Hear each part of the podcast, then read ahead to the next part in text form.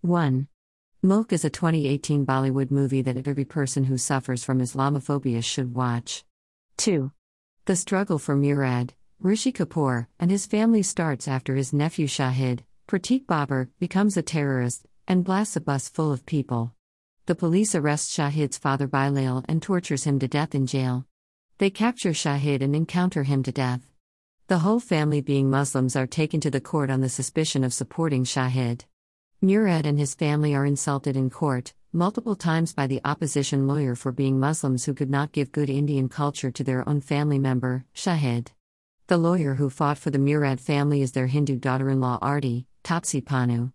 Aarti is successful in proving in the court that not every Muslim is a terrorist, and Murad and his family are innocents who had nothing to do with Shahid being a terrorist, and they are true Indians. three.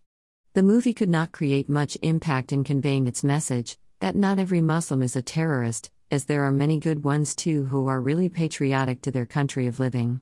four. The movie has shown the harsh reality of the innocent Muslim people who are stereotyped and placed in the category of terrorist, just because of some so-called jihadists who use Allah's name in fulfilling their own desires in the form of terror. five.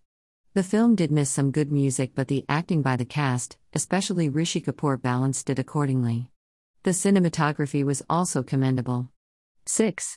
The movie is based on a real-life story and is also the story of many of the families who have lost their sons and daughters to terrorist organizations around the world and are living a life of hatred and grief from their fellow human beings. seven. The court scene could have been more impactful with some strong and dense dialogues. The dialogues creates a lasting impression of the movie on the audience, which Mulk missed out. eight. India is a place where Muslims and Hindus live in harmony and peace, until the terrorism which strikes you, which was clearly shown in the movie. Terrorism has no religion, whatever the place it may be. nine. Some law-abiding lawyers and cops have also a mentality of hating and stereotyping Muslims in the particular group. This has to stop, as this typecasting will lead to many innocents going behind jails and ultimately to death. ten. A one-time watch, and I give six. five tenths.